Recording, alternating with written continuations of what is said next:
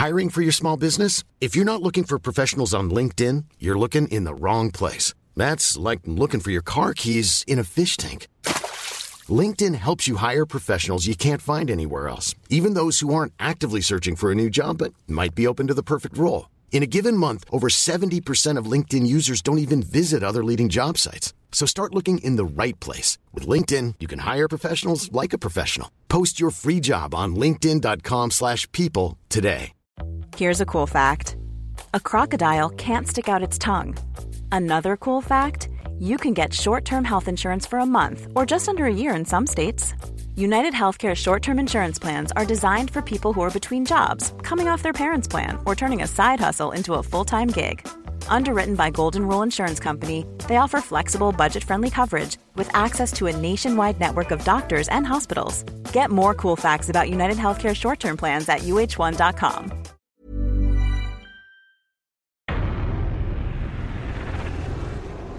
Well, it seems like hotel rooms are becoming a very popular destination for recording podcasts this year with Full Throttle. It was James Whitham and I at Imola, Julian Ryder and I last time out at Portimao for World Superbikes, and here I am with Shaky Byrne for the Shaky Show after Assen British Superbikes. Great evening, isn't it, Shaky? We're on the sixth floor of the hotel. We're looking out across Groningen, and it's been a good weekend.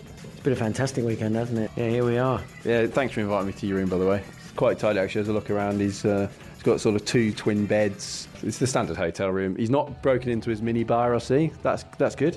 You're not going to tell everyone about the spa bath I've got and what else have I got in here? Four poster bed, but um, no, it's all good. It's all good. Right, where should we start? I guess we've got to start with Scott Redding, haven't we? What is he doing differently to everyone else? Because he did very much control the two races, two different races, but he was just controlling that second race today, wasn't he? Had a few obstacles to get round, but sublime double win for Scott Redding. Yeah, absolutely fantastic. And without sounding like I'm kind of blowing my own trumpet, it's exactly what I predicted from, from Oulton Park. I said that Scott's come to the British Superbike Championship and he's put up with the, the quirky circuits, he's put up with the quirky conditions, he's put up with you know the, the tracks not being the same kind of style as the as the GP circuits that he's used to racing on. He's took wins when he can take wins when he feels good, and you know when when there's been tracks or, or places where things have been a bit iffy, he's took a podium. He's done exactly the job he needed to do through this first part of the season. Through this first part of the season, what I mean is the first nine rounds, and, yeah. and that put him in a good place and got him into the showdown six. You know, I predicted that uh, when we got to the showdown, I think we'd see the, the real Scott Redding, we'd see his real level, and we'd see where he is, and we'd see how much he wanted to win the British Superbike Championship. I don't think it's unfair to to say this time last year, you know, when, when he was looking like he wouldn't be staying in MotoGP or whatever.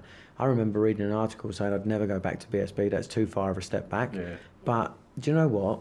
He's done it. He's embraced it. He's absolutely excelled, and he's redeveloped a, a love for racing motorbikes again, which I can really sort of relate really, relate to. Really relate to, yeah. yeah.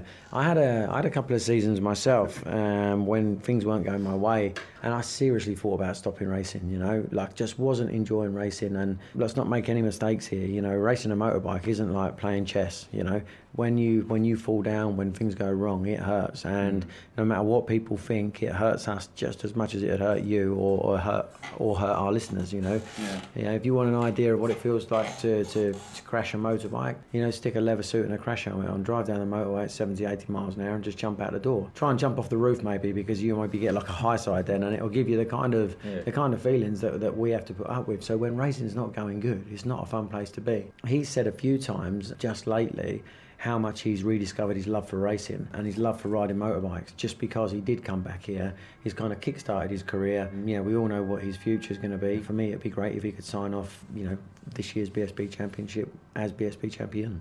So what's he doing differently, Shane, to let's just say to Bridewell and Brookes, who are obviously on similar, if not identical, V4 Panigale Ducatis? What is Scott Redding, riding wise, actually doing differently to gain the time and gain the confidence and gain everything else to cement two pretty controlled double wins here?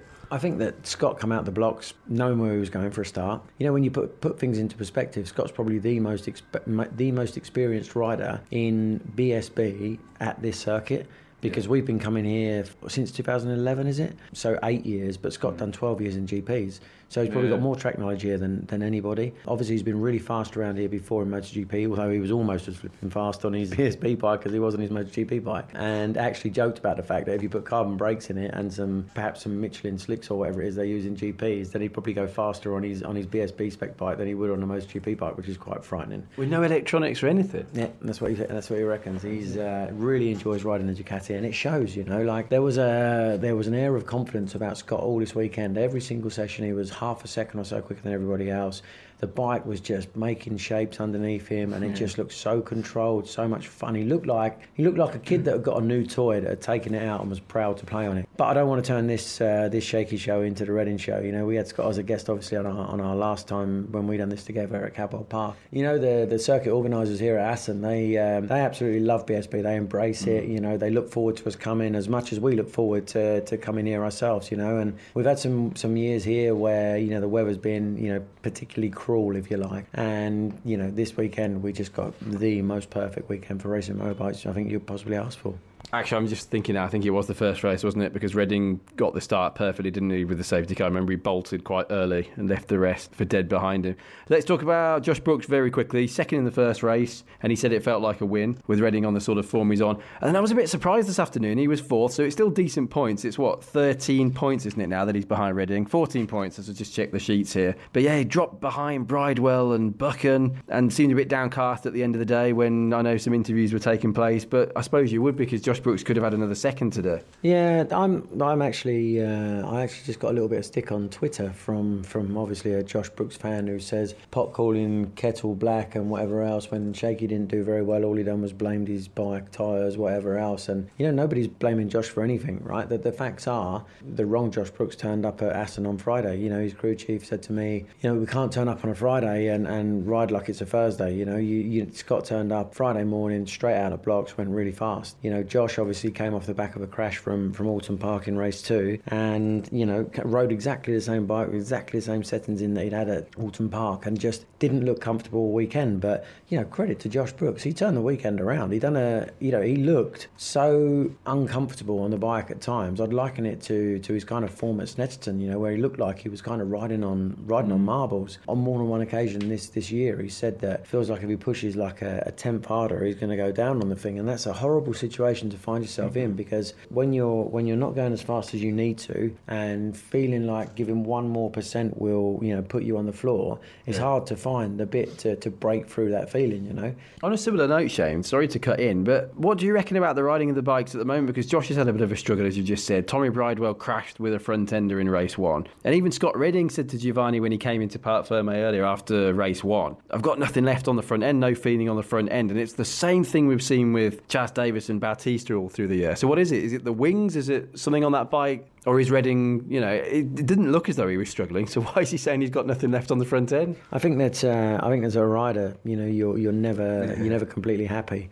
You'll be happy with the results, but you always want more out of the. You know, you can't get better than you know two fastest laps or, or whatever, Yeah. two race wins, whatever it is, two lap records. I know he didn't get that because Tommy got one of the fastest laps, didn't he? And uh, was obviously pole for race two, but I'm not sure he got the fastest lap in race two either. But It was Scott, yeah. it, it's kind of it's kind of by the by, you know. Sometimes when you strive and put everything you've got into something, if you win a race by one second, you want to win it by two, and if you win it by two, you want to win it by ten. And you know, if the sensation that you had was good enough for a race win, it could have been better to to make it even more of a convincing win. You know, it's like it's like nothing's ever enough for us. It's funny, and I think that that's what that's what drives you to to become a champion. You know, whoever got anywhere sitting somewhere being content with you know doing their nine to five job or, or, or whatever else. You know, if hmm. you if you take that kind of approach to things, then then you'll never go nowhere. Obviously, we've had some good weekends and some bad weekends, as always. Let's go to one of the bad weekends.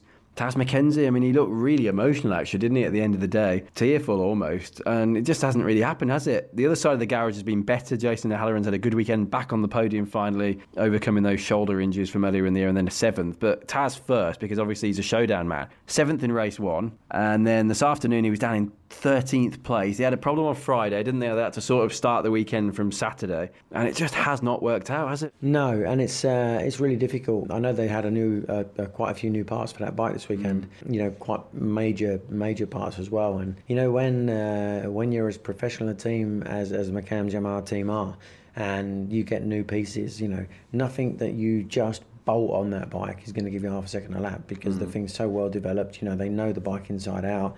Yamaha sort of R1 or whatever it's it's mm. relatively it's, it's not a brand new bike you know they've got a lot of experience with it and like I said nothing that you just bolt in it's, it's going to give you yeah. certain feelings but it's going to cause certain compromises too and I think that they've uh, they've fired the whole workshop armory at that bike in terms of new parts this weekend and you know struggled to you know, to put the whole thing together to, to, to build a complete package that he's been happy with. I'm obviously not technical like you are, but is there an argument for saying they can maybe just keep the bike the same at this point of the year and go with what you used to? Or can you not afford to do that? Have you got to bring in new parts? Well, if you've got new parts that are, you know, in essence deemed to be better and deemed yeah. to be better, you know, from from whatever point of view, then obviously you need to throw everything in the kitchen sink at the showdown. Yeah. You know, you've you've spent nine rounds of the championship trying to work as hard as possible to, to be in the showdown, which gives you the opportunity to then fight for the championship. You know, you're not about to kind of rest on your laurels now and think, well, that's great, we got in the showdown, we'll just go home now. Mm. You know, you want to you want to try and do the best job you possibly can, and you know, the the showdown. I've said it a million times is absolutely fantastic for everybody other than everybody in the actual showdown. Yeah. You know, be that teams, be that mechanics, be that tyre people, be it that riders, be that you know riders partners or whatever. You know, it's it's it's a stressful situation to be in, and obviously it's it's Taz's first time at that situation.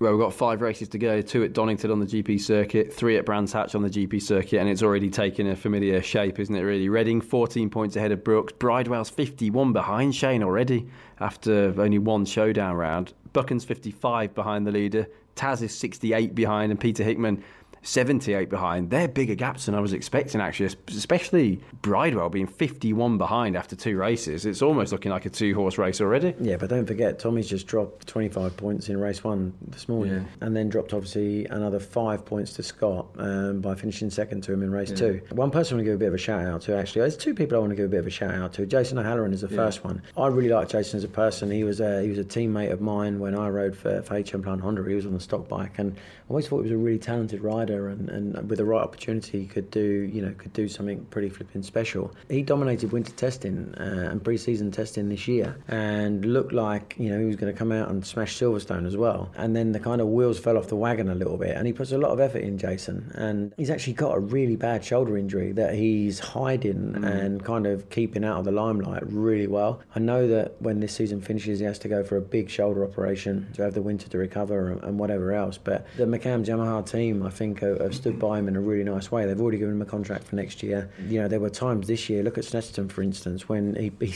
basically got himself in a, in a situation where he was so unhappy with the bike the way it was working that didn't even want to ride the thing. Yeah. Yet he's kind of turned it around, carrying a shoulder injury around a track like this, which is really physical, and put it on the podium this morning, uh, what, this afternoon. Yeah. So, I mean, Snetterton yeah. actually, just looking at that here, he had a ninth, and then he pulled in from the second race, didn't yeah. he? Well, he, he ran off the track two or three times, didn't he, and crashed in exactly the same way, and just, yeah, his head rolled off. I believe today, by the way, it's his first podium of the entire season, and this is a guy we were saying was surely going to be in the showdown. Yeah. First podium of the year, mate. That that guy on that bike looked like a match made in heaven through yeah. winter testing. Yeah. Um, you know, I was so pleased for the for the McAMS team because you know they took a bit of a maybe a bit of a punt because Jason had been in the Honda team for a long time and he'd had like sort of three or four seasons on a superbike, but on exactly the same bike, and I think he needed that change of machinery to you know to find out where he was at, and uh, it looked like it was all going to go the right way. But hopefully Jason will build on that. You know, the Yamaha should work well at Donington Park. Definitely goes well at Brands. You know, we've seen Tasby real fast at Brands, haven't we? Mm, on the GP yeah. circuit, especially. So um, yeah, great job, great job by McAMS and, and by Jason. Also Luke Stapleford. I think he's just had like the, the BSB round of his of his life, hasn't he? I mean, it's where's that come from? Then? Well, if you if you were being horrible, you'd say it had come from the fact that you know it's almost kind of contract time and, and whatever else. But Hmm. if you were being uh, if you were being reasonable, you'd say that you know what Luke spent uh, a couple of years in, in World Supersport. You know knows the Assen circuit really well. Obviously was absolutely dominant in British Supersport a, a few years ago. Um, ran his own team in uh, in World Supersport on the Triumphs. Done a good job there too. He actually had a pole in uh, Qatar, had a pole on a Triumph in World Supersport. See now you haven't even got any bits of paper in front of you. So how on earth do you remember that? Just my sad life. It just stuck in my mind. I just remember having a pole. I thought it was here, but it was Qatar. You are the original bookworm, aren't you? it's like, you know, I'd understand if you'd done that yourself, right? But to remember that a ri- how many riders? We had this conversation on the way up from um, Amsterdam the other Yeah, day, didn't we? yeah. How many riders you actually have to commentate on over the course of a BSB season, right? Yeah. So so many riders. Yeah. you put a stat like that out of your head. I think it, I probably to that one is. I think it's the only Triumph pole in World Supersport, so it's stuck in my mind. It I think it is. But yeah, anyway, it was Well, 2016. anyway, he's had a, he's had a, an absolutely amazing round this year. The Hawk team have had a have had a, a pretty difficult season. Full stop. You know, obviously they kind of kept some continuity. You know, Bradley Ray stayed there. You know, he had a great year with them there last year. Then they moved. Uh, Luke Stapleford come across and and jumped onto the superbike with them. And I think it's pretty fair to say, you know, he's a little guy. Um, he's a he's a tiny little guy, and know, he's a bit like Richard Cooper jumping on a superbike. You know, the stockers and things like that, and super sport bikes all fit them little guys really well. But you put them on a superbike, no traction control, no wheelie control, no nothing, at a track that, that you'd have to argue would suit Luke's style the best of, of any any of the circuits that you know that we get to do in BSB. He's uh, he's come out all guns blazing and had an absolutely fantastic weekend.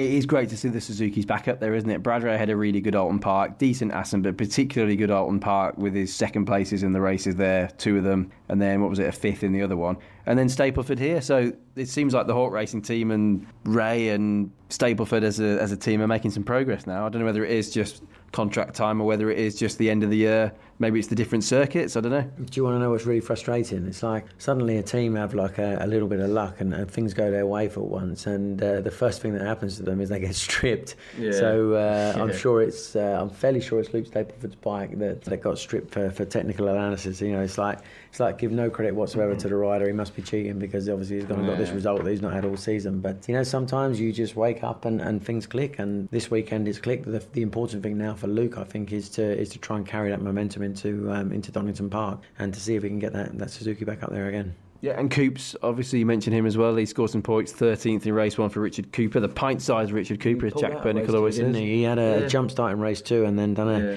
done a few more laps and then pulled in. So I'm not sure what the problem was there, but um, Talking of pulling in, by the way, or not even getting out into the race, Ryan Vickers, I really feel for Ryan actually in Lee Hardy's team, the RAF regular and reserves Kawasaki team.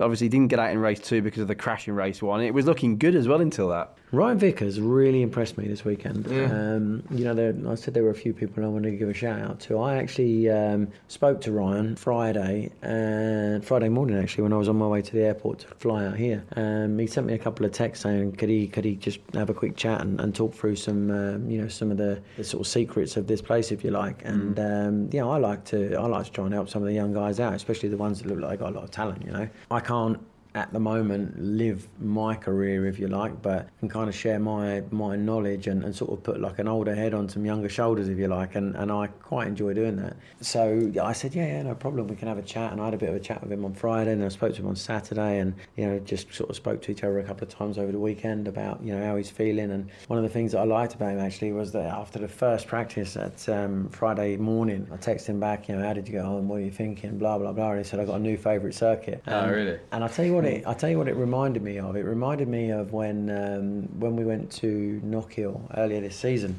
and Scott Redding. I said I wasn't going to make this a Scott Redding show, but um, Scott Redding turned up there excited to go to Scotland, Yeah. um, excited to go and try a new track, whereas everyone else, was oh. Yeah, you got to make the trip north of the border. You know, it's going to be dodgy conditions, blah blah blah. But he just kind of thrived in the whole thing, didn't he? And, and got up there and really enjoyed himself and, and had two strong results from it. And you know, for Ryan, a, a rookie this year in, in BSB, to kind of rock up at a track, do one practice session, say I think I found my new favourite track.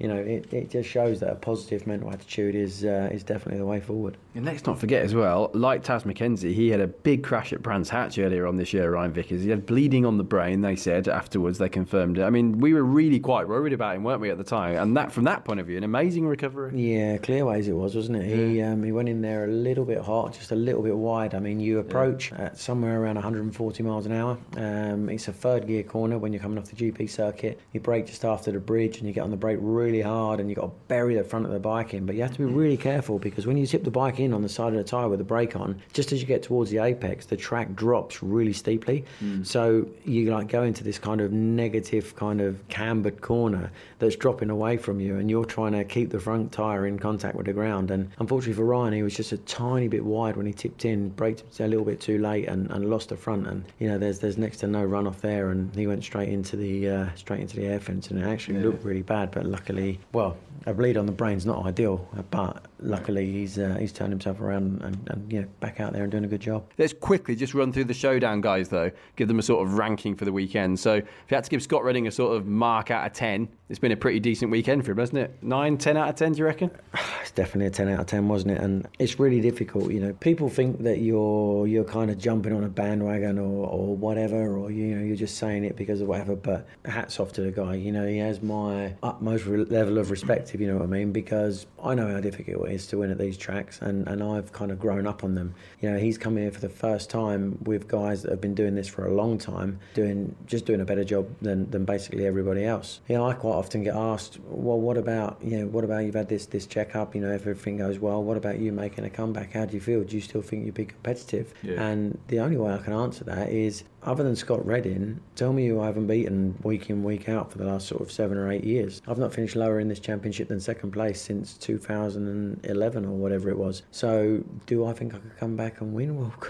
Well, I have to believe I could because there's nobody here that I haven't beaten. Yeah. Actually, people forget as well, don't they? That Hill Hopkins race when they were over the line, separated by the tiny gap it was. You actually won that race, didn't you? But you weren't really seen on the telly because mm. we were watching the fight for second. But even then, you were still there winning. Yeah, I, I did the triple that weekend, and, yeah. and you know, this this isn't about me. We don't need to talk about what I did or didn't do. It's just it's just interesting to, to hear people's thoughts. You know, yeah. like if you've spent the last sort of about seven or eight years beating everyone week in week out, do you think that you could go back and beat them again if you made a comeback? Well hello.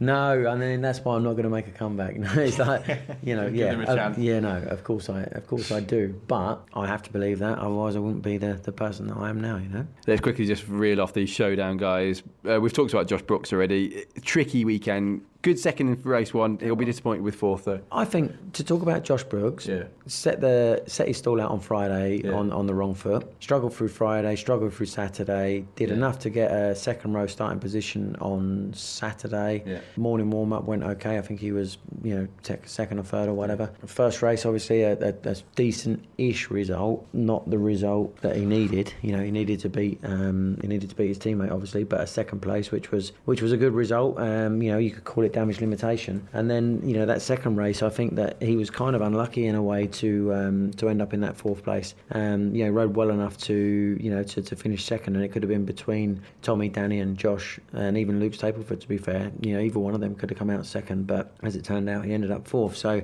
Josh is a professional. Josh is a great guy. His work ethic is second to none, and he will keep working at it. And I guess he'll be hoping for some sort of slightly dodgy conditions, maybe at Donington Park yeah. and, and maybe even Brands GP. Think Brands GP he'll be he'll be really strong, but it just depends what Scott does between now and then. You know, yeah. to see whether or not Josh got a, chance at the championship. There were some great moves from I thought Brookes in particular actually in the early laps of that second race this afternoon when he cut through to the front early on. He was third at one moment, wasn't he? And then all of a sudden he was in the lead just a few seconds later. Uh, okay, so we talked about the two Be Wiser guys. Be Wiser, by the way, that won't be on those bikes next year, will it? We know that Paul Bird Motorsport have lost their title sponsor, so I guess they're looking for another one now. I wonder whether they might be able to speak with Quattro Plant or JG Speedfit or someone like that because they won't be on Kawasaki's wheel, though. I guess with that team leaving, could that be an option? Well, I guess that depends on, on how factory the the factory FS3 team's going to be because yeah. you know yeah. if the if the sponsors have an association with a manufacturer, then you know potentially they could just move that from from one team to another. It was done before when it was mm. the hmm. original JG Speedfit team owned by Mark Smith Halverson. Yeah, um, when it changed over to you know Pete Extance's Bournemouth Kawasaki team, you know they took the sponsor into that team. True. So there's no reason to say that they couldn't take that into um, into the FS3 thing. I'm talking about Paul Bird. Yes, the association with PBM has broken with Be Wiser. Um, it was always a kind of three or four year deal. I think they had. Obviously, we had a we had a lot of success. I got back to back championships with them. It's looking highly likely that there'll be another championship for them this year. But all good things must come to an end, and, and that's one of them. I don't know what they're going to do about a new sponsor yet, but I dare say that um, that MSV will be working very hard to uh, to ensure that, that something's put in place. And Stuart Higgs has a has a wonderful way of making making support turn up when he needs to. So he's a very clever man. There's a lot said about the fact that um, you know riders don't earn no prize money and stuff in this championship. And to be fair, that is poor. Why shouldn't a rider earn prize money? But you know what? A lot of the riders don't get is that actually the money that that does get put around and, and the money that's kind of distributed throughout the teams or whatever from from the organisers is what keeps the show on the road in the first place. So. Mm. Yeah. It's all well and good complaining about the fact you don't get prize money for finishing a race, but you know probably there's a fairly high likelihood that you know if, if Stuart didn't do some of the manip- manipulating, if you like, if that's the word, the, the, correct term to use, to make sure that teams get sponsors and help them out with finding those sponsors and stuff, the, the teams probably wouldn't be on the grid anyway. Danny Buchan's our other showdown contender. Let's talk about him for a sec, because you just mentioned FS3 factory team next year. We reckon Lee Jackson's probably going to be on the second bike, by the way, so watch out for that. How's his day been? A sixth for him, and then a third this afternoon. Yeah, I, I put something out there that I thought would be a good idea, and Nigel Snook come across as not being overly. I don't know. Maybe you're right. Maybe maybe it will be Lee Jackson. So can I predict? Because I genuinely don't know what Shaky's going to say here. Are you going to suggest it should be a Haslam or someone like that, or a Jake Dixon or a Leon Camier on the other bike? Well, let's just bear in mind that it is the factory Kawasaki team, and yeah. the factory Kawasaki team last year were, were champions, yeah. um, and they're going to want to be next year. I only put it out there because Lee Jackson has done a, a really nice job in that in that team yeah. on the Superstock bike, yeah. and for me, he's shown a little bit of fire in his belly again that perhaps had been a little bit lacking at times. You know, he's a fast rider; he's more than capable of winning races in Superstock. Yeah. You know, more than he's won a race, I think, or he's got a lap record in in British Superbike. So you know the, the talent's not questionable, but you know perhaps the not even the fire in his belly, like the aggression, the the, the willingness to, to kind of put it on the line, if you like, mm. has, has perhaps been lacking a little bit in the past. But he's he's showing to be like quite a quite a cool little rider now in, in Superstock. And I just thought, you know what? They took Danny Buchan, who was a lad that had won in Superstock, very dominant figure in Superstock racing, hadn't had a BSB win, and they've turned him into a BSB yeah. winner. So my theory was, well, yeah. why not try that with Lee, Lee Bob Jackson? Yeah. That's not I to think, say. I think they're going to go with him. That's not to say that that's what's going to happen, especially when you consider the fact that you know the likes of Jake have, have not done a very good job in, in, in Moto two or whatever, or struggling to even get in the points. You know, maybe Jake Dixon will come back. Who knows? Maybe maybe Leon Camier will come back. Maybe some of the other World Superbike riders might want to come back. But you'd like to think that if that were to happen, then yeah. uh, then Stuart would want to ensure that them guys were on the, the best possible bikes, and the factory Kawasaki should be a good bike. I think they'll do that too because with respect to Lee Jackson, obviously that'll be a cheaper way than let's just say bringing Leon Haslam back, and then he's not going to demand as many things as he as a superstar rider in inverted commas. You know, if let's say Haslam comes in, he might want different suspension or whatever, and I guess also they can really then focus on Danny Buchan for the title, can't they? Yeah, it's nice. Uh, it's nice to listen to Danny. Um, he was really happy with his riding in race two. He said to me, "You know, when you have one of those races where you just give 100% and get away with everything and don't make a single mistake," he said, "I couldn't have done any more. I'm really, really happy. I'm really proud of my race. Really enjoy riding my motorbike, and that is the nice side of motorbike racing. I think he done a great job this weekend. Um, looked really good on the bike as he always does. You know, he's got such a cool style. Almost makes it look effortless because he's so big and bandy. You know, yeah. he's got a lot of leverage or whatever yeah. on top of the bike. But yeah, he looked really cool on the bike this weekend, and uh, yeah, great job by Danny. Talked about Taz McKenzie before. Tommy Bridewell, we've also briefly mentioned him. Second in the second race, but he's going to be ruining that first race crash, isn't he? That's a lot of points lost there. Do you know what? I don't know that he will. Really? Because I think that Tommy is renowned for kind of wearing his heart on his sleeve a little bit. Mm.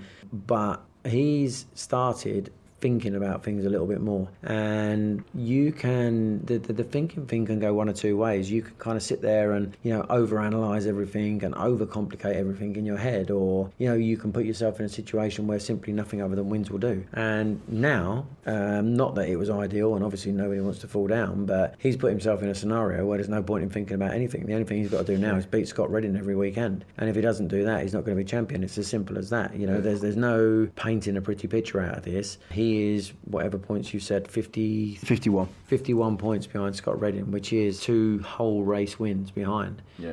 that's going to be really difficult to get back over sort of five races but that said I went into Brands Hatch in 17 32 or 33 points behind Leon Haslam Yeah. and, and came out champion so in some ways, Tommy's taken all of the complication out of the showdown. Now he just has to win. that's, it. a- that's- that's and and that'll probably suit Tommy down to the ground, you know. It probably will actually? And like you said before, we don't know what the weather's going to do at Donington and Brands. Yeah, let's see. Uh, Hickey, he's the sixth showdown contender. We've not mentioned him yet. Peter Hickman. I believe he's staying with the Smiths team next year. You'd be surprised if he didn't. Two eighth places. I mean, not a not a great weekend. 16 points total. I'm not going to say he's out of it, Shane. That wouldn't be the right thing to say, but it's looking a bit difficult. I'm a Pete Hickman fan. Yeah, I think too. he's a, a fantastic rider. The way he mixes the roads and the and the TT and stuff like that in the northwest all in one year. You know, he never ever ever has a weekend off. He's one of the hardest working guys in the, in the BSB grid. Great team behind him with a Smiths Racing team. You know, they're a they're a no frills racing team. You know, they give the bike and the team absolutely everything they mm. need, and they're not fussed about having a massive hospitality unit or big egos or nothing like that. They simply go racing because they enjoy it and they want to do that job. They really enjoy the roads thing with Pete. Fits into the team perfectly. They got a perfectly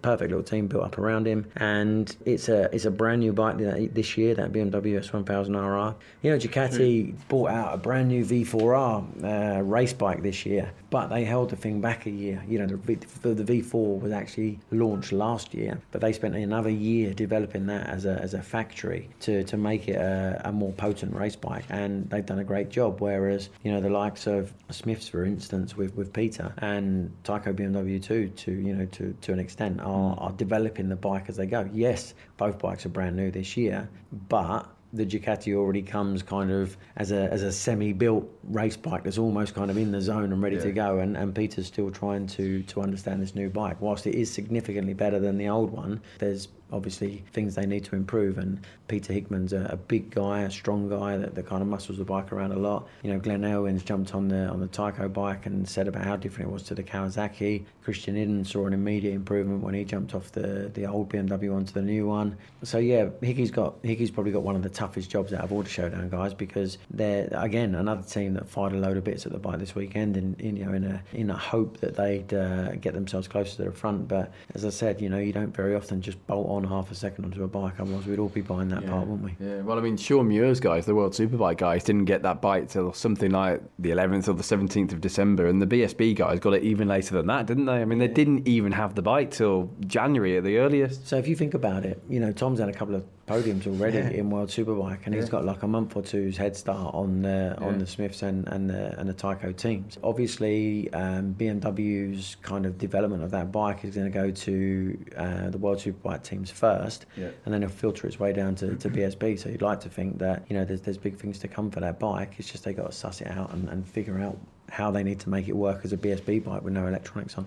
Right, Shaky, we've got to talk about you, obviously, because for those of you who don't know, I'm sure you do if you're listening to the Shaky Show, but just in case you don't, a couple of weeks ago on the 10th of uh, September, the Tuesday there, Shaky had his latest medical checkup. We all knew it was coming, Shaky. You've talked about it all through the podcast this year. How did it go? What did you have to do? Where was the checkup? How long were you there for? What did they say? So I had to go back to um, to Norwich to, to see my surgeon who who done the operation for me. And the long and the short of it was that when I went back to the hospital in November last year, which was six months post accident, the problem I had was that if you imagine your spinal cord goes up through the middle of a, of a circle, which is obviously your, your vertebrae, your two top vertebrae, those two top vertebrae are like uh, an armor shield around your spinal cord. Well, I literally obliterated the two top vertebrae in my neck and pretty badly damaged the, the spinal cord itself. The reason not not been doing anything, if you like, um, and, and not been making any effort to train or whatever is because that circle was being like a, a C. Um, when I went back in February to see the surgeon, he told me that the difference between November and February's scans would dictate just how much of a complete recovery I'd make. But as I said, you know, this, this spinal cord at the moment pops out the middle of this C and obviously has no protection around it whatsoever. So bang on the head, and, and, and that'll be me done. Um, that's the long and the short of it. These past six months have been pretty good to me because um, the C has pretty much become a zero again, and the, the bones kind of growing together, which is great. But my, my analogy of the whole thing is like, you know, I've got I've got an iPhone XS or whatever it's called without a case on it, and I, I dropped it on the floor the other day and it smashed the case, uh, smashed the, the phone, right, the glass thing. I've got to go and change it. But if I You, you actually did drop your phone the other day. yeah, I did. Yeah, mm. it's not a problem. It's got insurance. Mm. But my, Okay, good. my, my point is this: that that sort of semi brand new iPhone. If I go and buy a phone cover now Yeah. and put that phone cover on it, mm. it doesn't fix Right. the broken phone. Yeah. Right. It just it just stops it getting more broken. So Yeah. you know the way I see it is the fact that these bones are growing together and again now is great,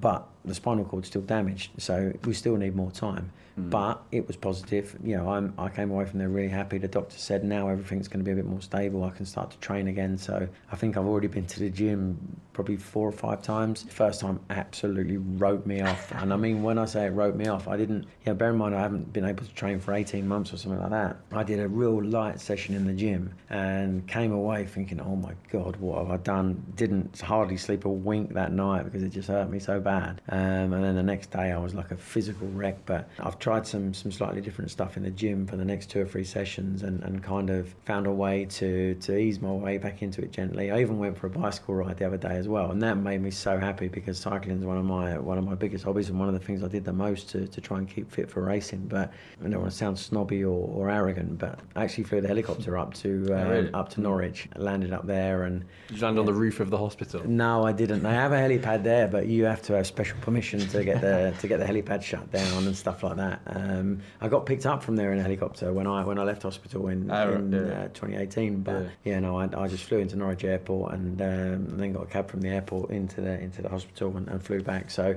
I didn't want to. I know this sounds really stupid, right? But flying a helicopter for me is so mentally demanding. It's like it's almost like racing a superbike, you know, Mm. because you've got to be right on top of your game. You've got a million dials and gauges Yeah. and air spaces and, and whatever else to uh, you know to deal with. And I didn't want to sit in a car for two and a half or three hours dwelling or dreading what was going to be Mm. the outcome of that of that hospital visit. So I figured if I went up there in a helicopter, I'd have to concentrate that hard. I'd just Yeah. switch off from the whole thing, Yeah, and, that, right, and yeah. that was my worked. that was my yeah that was my theory, and and it kind of worked because then I had to fly home and uh, not sort of dwell too much on, on what had come from the from the meeting. But as it turned out, yeah, some bones growing together, so it's positive. But it's the spinal cord that's still the issue, and, and you look at things in in a slightly different way when you've got issues with a with a spinal cord. It doesn't take a genius to work out that yes, I could jump back on a bike. I could jump back on a bike tomorrow probably. Uh, I wouldn't be very fit for sure. Probably still be fast, but in order to make myself really fast, fast enough to win British Superbike races, I've got to go to the limit. And to go to the limit, I've got to crash. But if I crash, the chances are the best possible outcome for me will be paralysis right this minute. But then that's right this minute, and it's sort of September or whatever it is the now, and the season doesn't start until March or April. So who knows? Got to ask because people are going to be screaming at their phones and computers and wherever they're listening to this. Right now, sat here as we record, it's the 22nd of September, 8 pm 2019 in Groningen. Do you still reckon there is a chance you're going to be back racing in BSB or any other championship? Let's just say nobody slowed, nobody slammed the door shut in my Right. face, Yeah. and that's what you're going to have to do. In fact, you probably have to pretty much kill me to stop me wanting to get on a motorbike.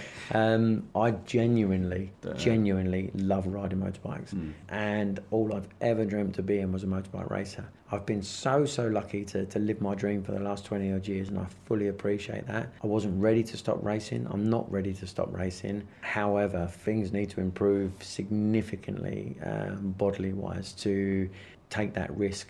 And the only thing that's going to let that heal, and the only thing that's going to make that work, is is time. So let's uh, let's take a view.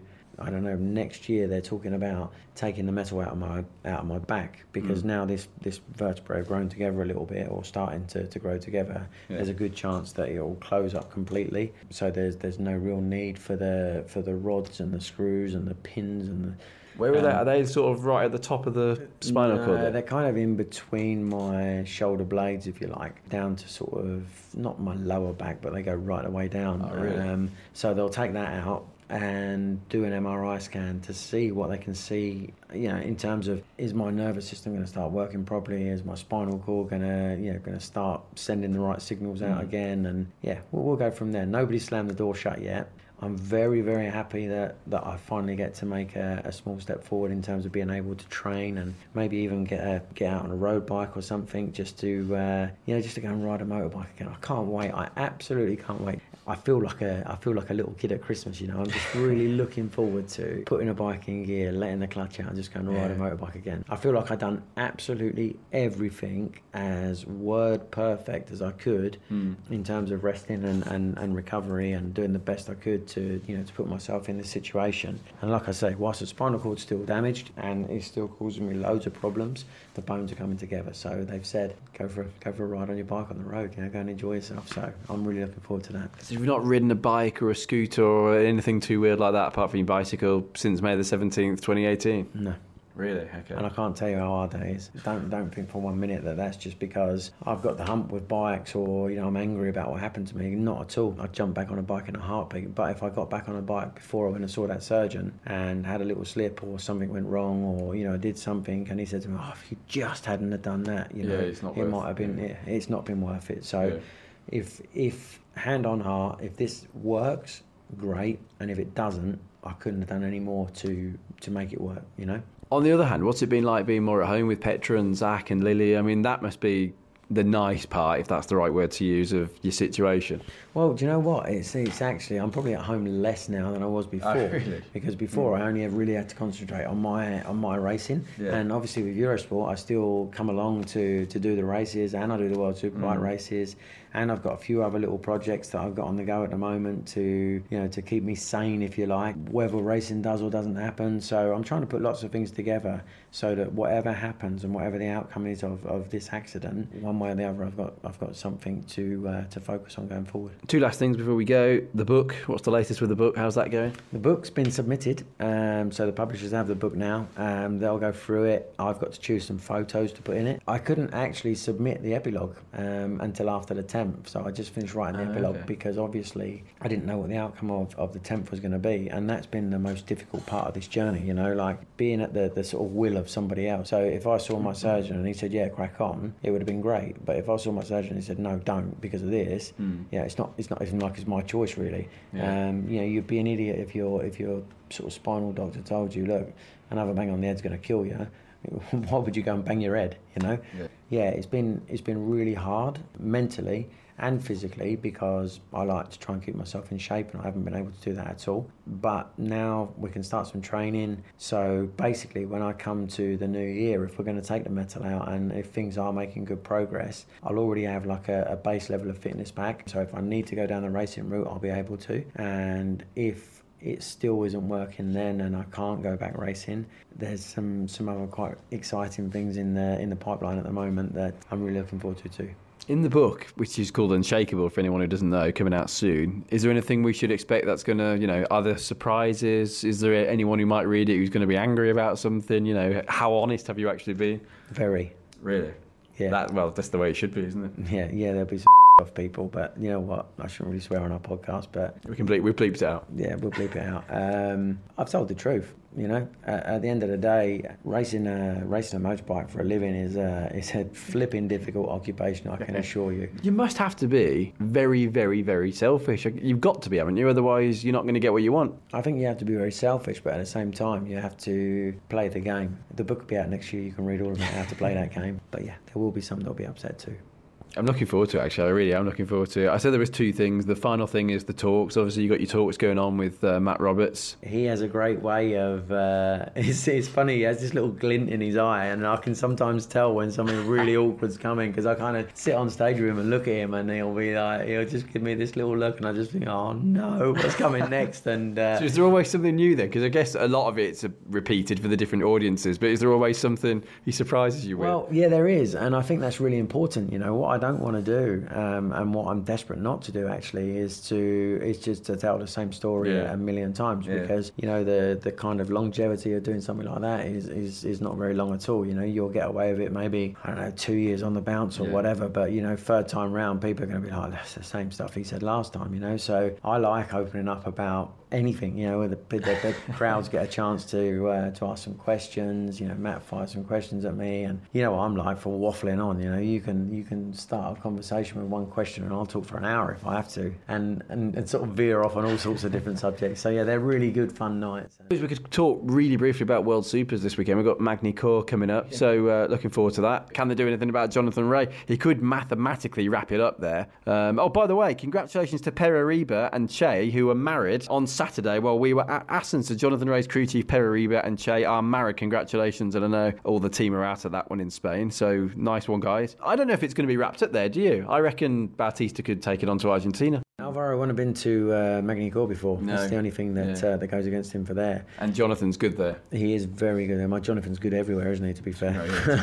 Donington Park. Who's going to win there? Donington Park BSB. Who's going to win there? Good question. Redding did a double earlier in the year. No, he did a did a treble. triple. Yeah, on the national circuit, didn't he? I've got a feeling about Josh Brookes. I think he's going to win one of them. But then again, would you be surprised if Scott Redding didn't come out as a double winner? I wouldn't be.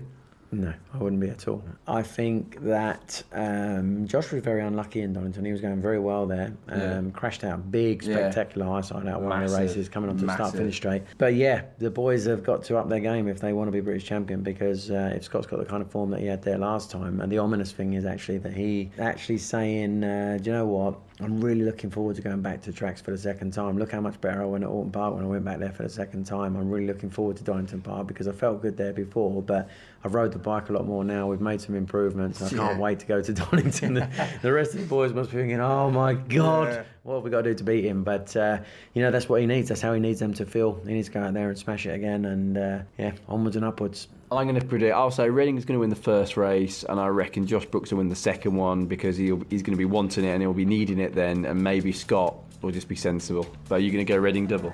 I think so. All right, we'll find out. It's actually got dark while we've been sat here. We need to uh, end this show. I hope you all enjoy it and uh, make sure you give us plenty of feedback either to me at 67 Shaky or at Greg Haynes TV. And yeah, this will be available from Wednesday, Greg, to download. Yep, it certainly will. Um, obviously, if you're listening to this, you've already downloaded it, I suppose. But yeah, Wednesday. It's always Wednesdays. iTunes, Spotify, Eurosport website, and all other good podcast You suppliers. just hit the nail on the head then, yeah, of course they would have known that, wouldn't they? I will see you at uh, Magny-Cours on Friday. No, you won't. You'll see me at the restaurant in about, in about 20 minutes' right. time. Have a nice meal. yeah, cheers.